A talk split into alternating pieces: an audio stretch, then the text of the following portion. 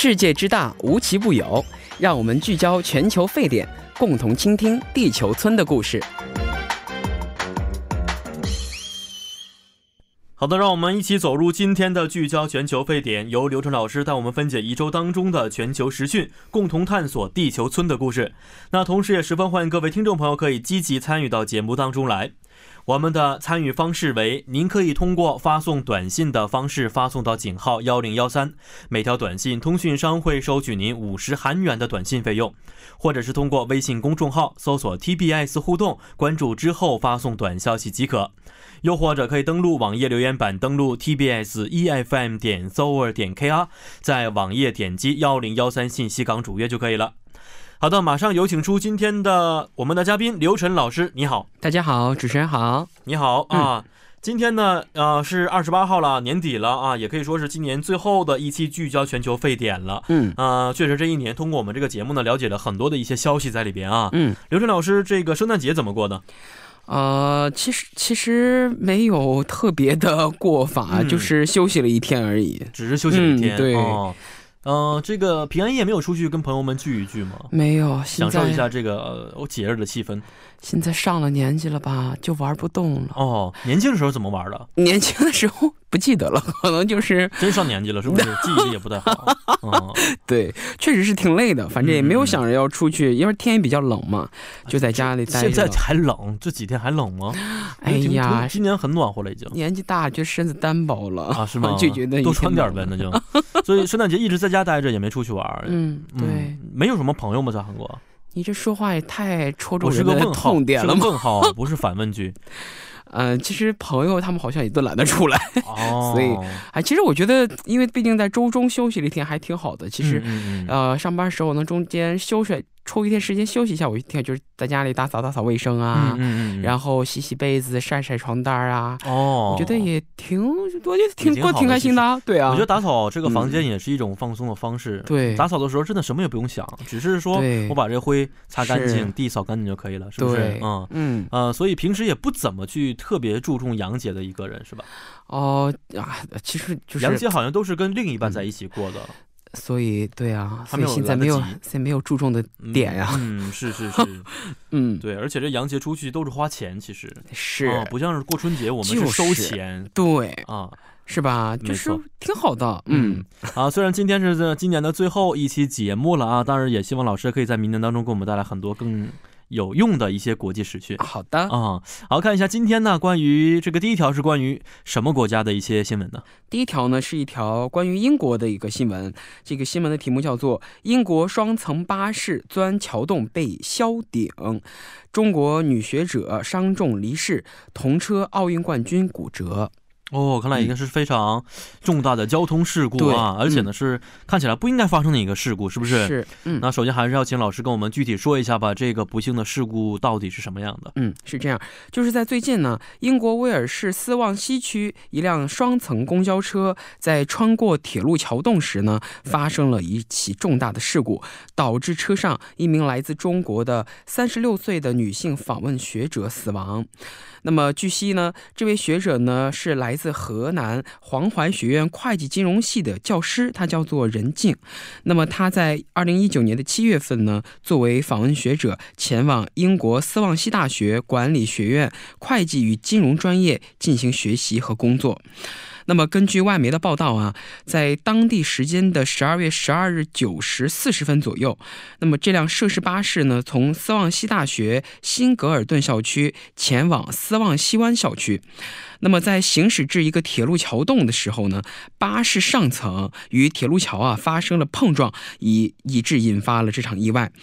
那么这辆大巴车顶呢被掀翻了哈，这个涉事的巴士公司发言表示呢，由于临时封路，这辆车这辆表示呢，这辆大巴啊它偏离了原来的这个路线行驶，而负责涉事路段铁路的公司则表示呢，事发地铁路桥梁的限高为十一英尺，那么就是三点三米，具有而且当地是当时是具有明确的这样一个标识的。而当时车上的乘客表示，他们在听到了一声这个玻璃破碎的声音之后啊，随后就被抛向了前方。而现场一位在附近工作的目击人员表示，这个公交车顶啊，它就像是被那个开罐器啊，把那个罐头给撕开了这样的感觉是一样的。据悉，这个事故发生之后，那么任静呢被直升机送往附近的医院接受救治，但是最终还是因重伤而去世了。而当地的警方也表示，这个拘捕了一名涉嫌。危险驾驶的六十三岁的男子，那么事故调查呢已经开始，那么最终的调查报告我们可能要等到明年的六月份才可以公之于众。嗯，好，看起来是非常令人惋惜的一条消息啊，因为这样的消息呢实在是不应该发生的啊，嗯，也是。种种的一些巧合和一些可能会存在的一些失误放在一起之后，才产生了这样的一条不幸的事件。是，呃，也看到了这个里边其实已经标识了限高为多少，但是同时又是因为封路的原因，选择了这个司机选择一条不是很熟悉的道路，嗯，对不对？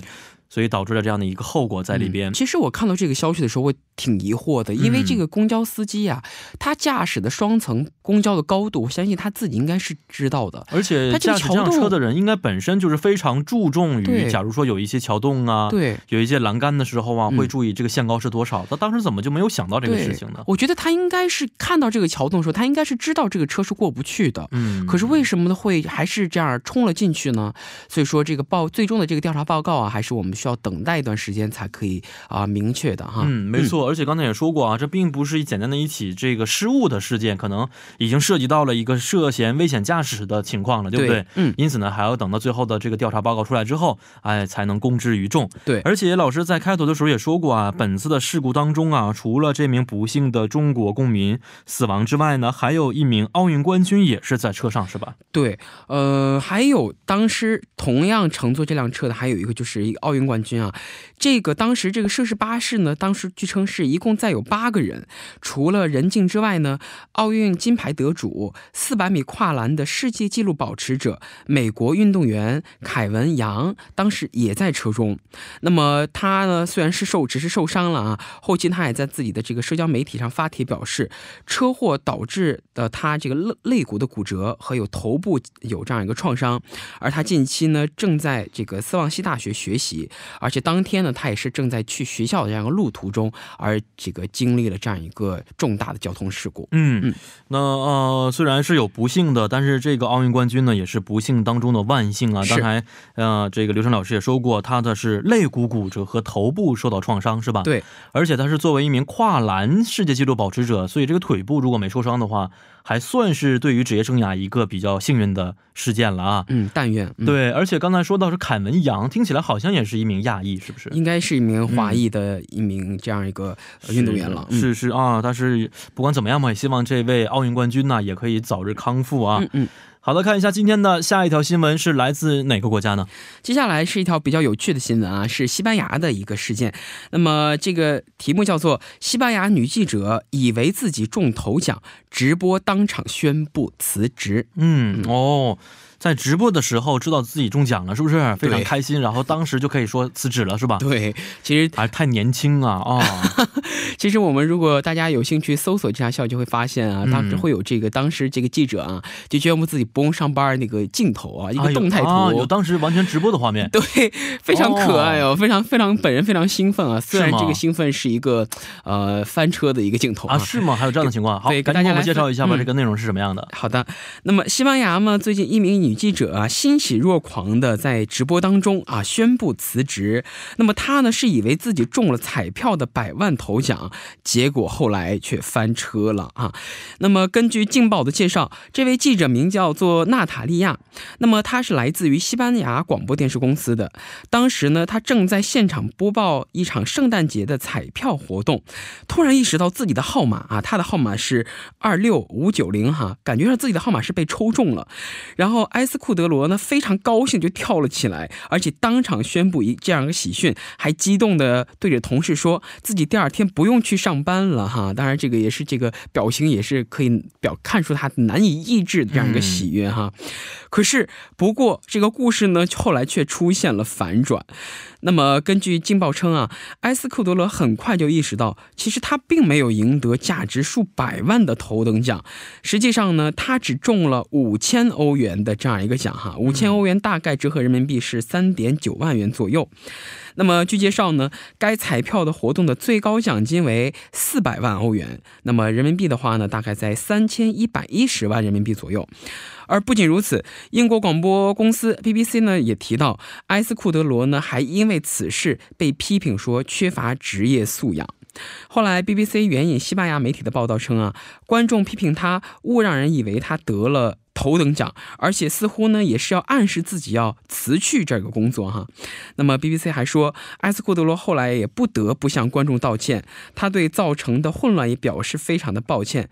但是他说自己休息是真的，因为他要去休假了。哦，找了个辙是不是？对，可以可能算给自己找了个台阶吧。对，没错啊，这么一条消息确实挺有意思啊，我觉得是很很很值得我们去回味的一条消息。就是说，假如说我们中奖的情况之后，嗯，我们应该怎么办？对你有想过这个问题吗？其实我特别想，其实第一个先把这个问题交给咱们主播。比如说你在直播过程当中突然自己中大奖，然后你会怎么表示呢？我肯定默默无闻把他带过去。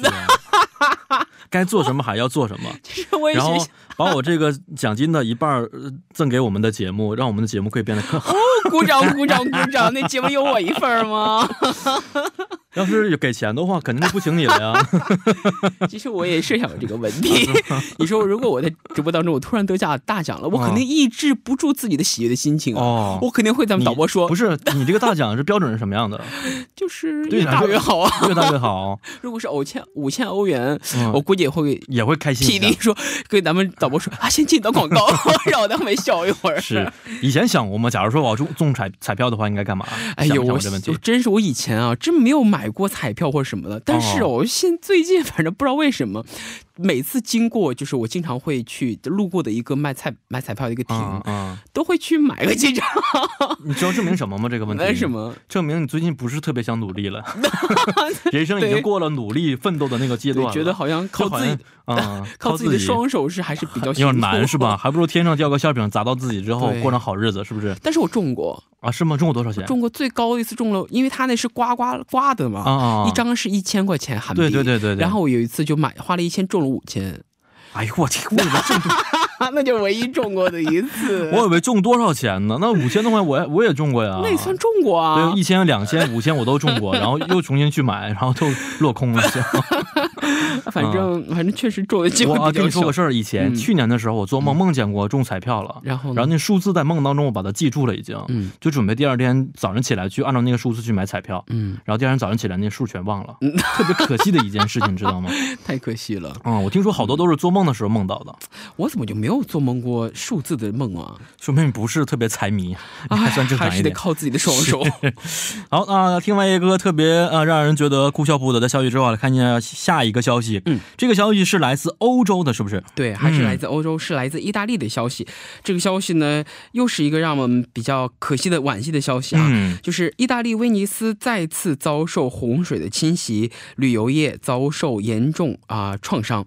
其实看到这个消息确实挺惋惜的，因为威尼斯我还没有去过啊，是吗？对呀，我觉得那么美丽的城市，我觉得还是要好好保护起来吧。这个自然灾害或多或少的会会有一些累计性的这样一些嗯伤害哈。啊，我不希望等我去的时候，比如说之前有很多美丽的建筑啊什么的，都已经找不到踪迹了。是是，给大家分享一下啊，在当地的时间二十三日，意大利威尼斯呢再次遭受洪水的侵袭。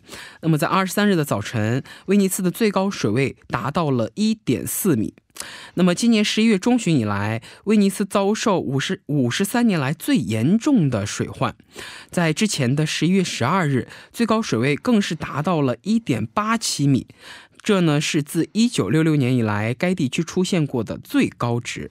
而威尼斯市长呢也表示说，洪水给威尼斯造成了约十亿欧元的经济损失。而此外呢，水患也重创了威尼斯的旅游业，酒店百分之四十五的订单都被取消了。那么，意大利政府宣布拨款两千万欧元用于救灾，而意大利基础设施与交通部呢也表示将拨出六千五百万欧元来补充救啊这个救灾款。嗯呃。当然，我知道这个救灾啊，肯定会有一些保护的作用。但是如此高水位的洪水啊，对于一个水城来说，我觉得肯定是会，可以说是非致命性的伤害吧。是是，希望这些当地的建筑啊，能够在这个救灾能尽最大限度的进行一些挽回和保留，嗯不要是让呃人山人害啊，或者说这些建筑啊，或者说美景啊，就尽量啊损失量要小一些。嗯嗯呃我记得是在咱们节目当中说的吗？还是其他的板块？我忘记了。说威尼斯啊，如果按照这个情况下去的话，将来几十年之后，可能这个城市就完全要被淹没在洪水之下了。嗯啊，这个城市可能就会消失了，水城威尼斯可能就是一个记忆了啊。这可能跟这个全球的变暖有很多的关系在里边啊，嗯洪水啊降的非常多，而且呢，这个寒也是变得越来越低了。嗯嗯，所以现在来说，与其说用很多的钱去治理洪水，还不如说用很多的钱去来保护环境，嗯使得全球不要再去持续这个变暖的一个情况，使得我们很多国家，包括很多地区都可以啊、得到根本性的一个改正。嗯呃，看了一些新闻，有很多这个，比如说亚洲很多国家，可能将来，比如印度的一些城市、中国的一些城市、日本、韩国，如果说全球变持续变暖的话，在未来四十年之后，可能就完全消失了。哎呦，嗯，多可怕的一件事情，是不是？啊、所以呢，我觉得这样的消息值得我们去深思啊。是的还。有，我们赶紧抓拿出一些政策来改变这样的一些气候环境。嗯，环保呢也我们人人都有责。没错，对好看一下今天的下一条消息。接下来这个消息呢，其实还是跟这个气候有关的，也是嗯气候造成的一些损失啊。这个消息呢，来自于澳大利亚。那么，在气候的变化压力下，澳总理称不会莽撞的缩减煤炭业，这是这条消息的题目。嗯，那么内容我给大家分享一下。那么根据中新网十二月二十四日的报道称，新加坡联合早报报道，近月来呢，气候变化影响下，澳大利亚多地受野火持续的侵袭，严重的影响到当地市民的正常生活。那么在当地时间的二十三日，澳大利亚总理莫里森表示，他不会莽撞地采取行动，任意缩减国内煤炭业的规模，那将导致数千名澳大利亚人失去工作。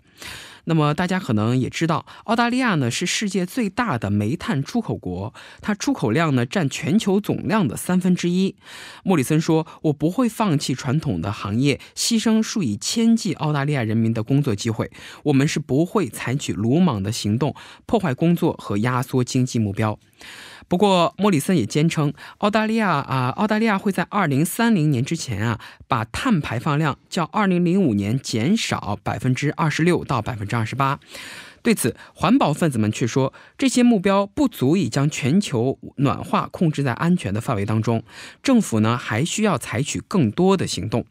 那么，莫里森说：“我会继续在这条路上前进，有责任地回应气候变化的问题，确保我们的经济能够在严峻的气候变化之际继续的增长。”虽然澳大利亚的碳排放量啊较其他制造大量排放量的国家来的少一些，但是澳出口的化石燃料却占全球碳排放量的百分之七。反对党工党党魁阿尔巴尼斯他称啊，他说啊，莫里森非常的固执，不愿意改道而行。阿尔巴尼斯呢也说，显然的，这不是一切如常的模式。但是莫里森根本不听，人们对发生在他周围的事情感到害怕。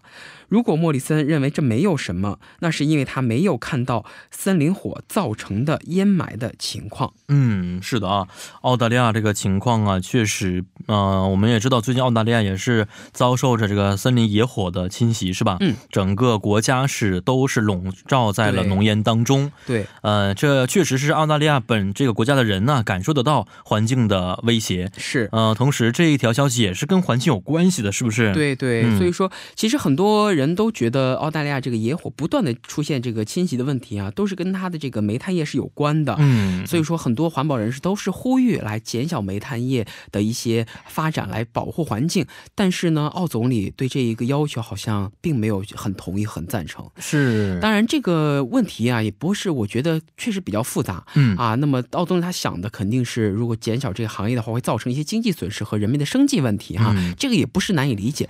但是呢，我觉得澳澳大利亚呢，确实要在如何实现这个环保和这个经济稳定的发展当中，这个它的政府啊，必须得实行、必制定一些可行可靠的一些啊、呃方针和政策了。没错。错，一个国家想要转型的话，其实是最痛的一个阶段啊。对，但是问题是，呃，可能有的时候依赖于这个支持率的原因，没有办法去完全的转型，这也是值得他们深思考的一个问题了。对，好，那么下面这条消息我看了一下，也是跟澳大利亚有关系的。嗯接下来这条消息呢，也是比较呃，可以说比较呃有趣哈。嗯，这是关于一个澳大利亚偷渡的问题啊。哦这个偷渡我们听过人啊，但是这条偷渡信息呢是关于一条蟒蛇的。嗯，啊，这条消息的名字叫做《澳大利亚蟒蛇偷渡新西兰，刚下飞机就遭安乐死》。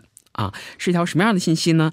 也是在十二月二十四日电啊，根据新西兰天维网的报道，近最近一条蟒蛇搭乘啊，当然搭乘是加双引号的啊，搭乘一架一架航班从澳大利亚偷渡到了新西兰的皇后镇。那么在机场被发现后呢，遭到当局实施安乐死。那是怎么被发现的呢？是一名机场的发言人表示，一架从布里斯班起飞的航班降落在了皇后镇。呃，在降落过程当中啊，一条蟒蛇掉到了跑道上啊，这一幕呢被后面一架降落的客机飞行员给发现了，并报告了机场称跑道上有异物。而新西兰生物安全局一名发言人称，这条蟒蛇应该是偷偷的钻进了客舱的客舱的这个起落架舱，偷渡到了新西兰。那么他们赶到后发现它还活着啊，将蛇立刻就给取走了。他说，我们的官员仔细查看了飞机，确认只有一条蛇。而之后呢，我们用正确的流程对它实施了人道的这样一个安乐死哈。据悉，这名发言人并没有没明确的说这个人道的安乐死具体指指的是什么，但是呢，但有报道称他们实际上呢是用一个铁锹斩断了舌头的。哦啊，这样的安乐死的方法。啊，当然，这个人不人道，这个可能就会有一些非议非议了但是确实在当时一个情况之下，这个方法可能也只是唯一的一个方法了，嗯是不是？好，来看一下今天的下一条消息，是关于邻国日本方面的，是吧？嗯，对，日本的这条消息呢，其实也是呃事出已久了哈。嗯这条消息就是说，靖国神社遭泼墨案啊，近前不久进行了宣判。嗯那么中国籍男子被判入狱，缓期三年执行。那么相信在今年的八月份，很多朋友已经听到了这个消息，就是说在八月份的时候啊，一名自称作家的中国籍男子叫胡大平，他在日本靖国神社内泼墨，涉嫌器物损坏和入侵建筑物而被捕。嗯在今年的十月二十日的首次庭审当中，胡大平一直坚称自己无罪。在本月的二十三日呢，日本东京地方法院对此案进行了宣判。日本共同社二十三日报道，那么东京地方法院二十三日宣布，因在靖国神社内被称作玉文章覆白木的这个帷幕上进行泼墨之中国籍作家胡大平被判有期徒刑一年两个月，缓刑三年。那对于上述指控呢，辩护方呢表示，胡大平呢是以抗议靖国神社为目的的，是日本宪法保障的行为，故主张其是无罪的。那么，根据判决，被告于八月十九日的下午，装将装有墨汁的这个塑料瓶啊扔进了靖国神社，并在拜殿内将其泼洒。部分墨汁呢被泼洒到了神社内被称作为玉文章覆白木的这样一个帷幕之上。嗯，是。那这条消息啊，其实很多的一些中韩两国的朋友啊，已经通过新闻了解到了啊。但是呢，对于这位中国籍男子的呃这个原因，可能不是很理解啊。他做这些事情的原因到底是什么方面的原因？嗯那么关于这个消息呢，当时也是被这个网上传的沸沸扬扬啊。嗯那么根据报道啊，这个胡大平呢，他是呃中国作家协会会员，也是他是出身于安徽省的铜陵市，是一个作家。那么在他创作的一个作品叫做《爱黄山》这个作品时呢，那么由于接触诸多的日本侵略者惨绝人寰的暴行啊，胡大平的这个精神曾经几度的濒临崩溃，甚至需要靠服用药物来进行调节。那么报道称，他也曾经几次呢，又动了要将爱黄山递交给日本驻华大使的念头，以表达自己对日本拒不就发动侵略战争所犯罪的这个行径谢罪的愤怒。但由于身边亲友呢一再劝阻而没能实施，但是最终他还是没能够克制住自己的这样一个情绪啊，按照自己要表达愤怒的执念，将墨啊撒到了这个靖国神社。嗯，是的。好，今天也是非常的感谢刘晨呐，咱们下一期节目再见。拜拜。嗯，再见。那以上就是今天第一部节目聚焦全球沸点的全部内容了。在稍后的第二部节目当中呢，为您带来的是辣妈虎爸座谈会，不要走开，马上回来。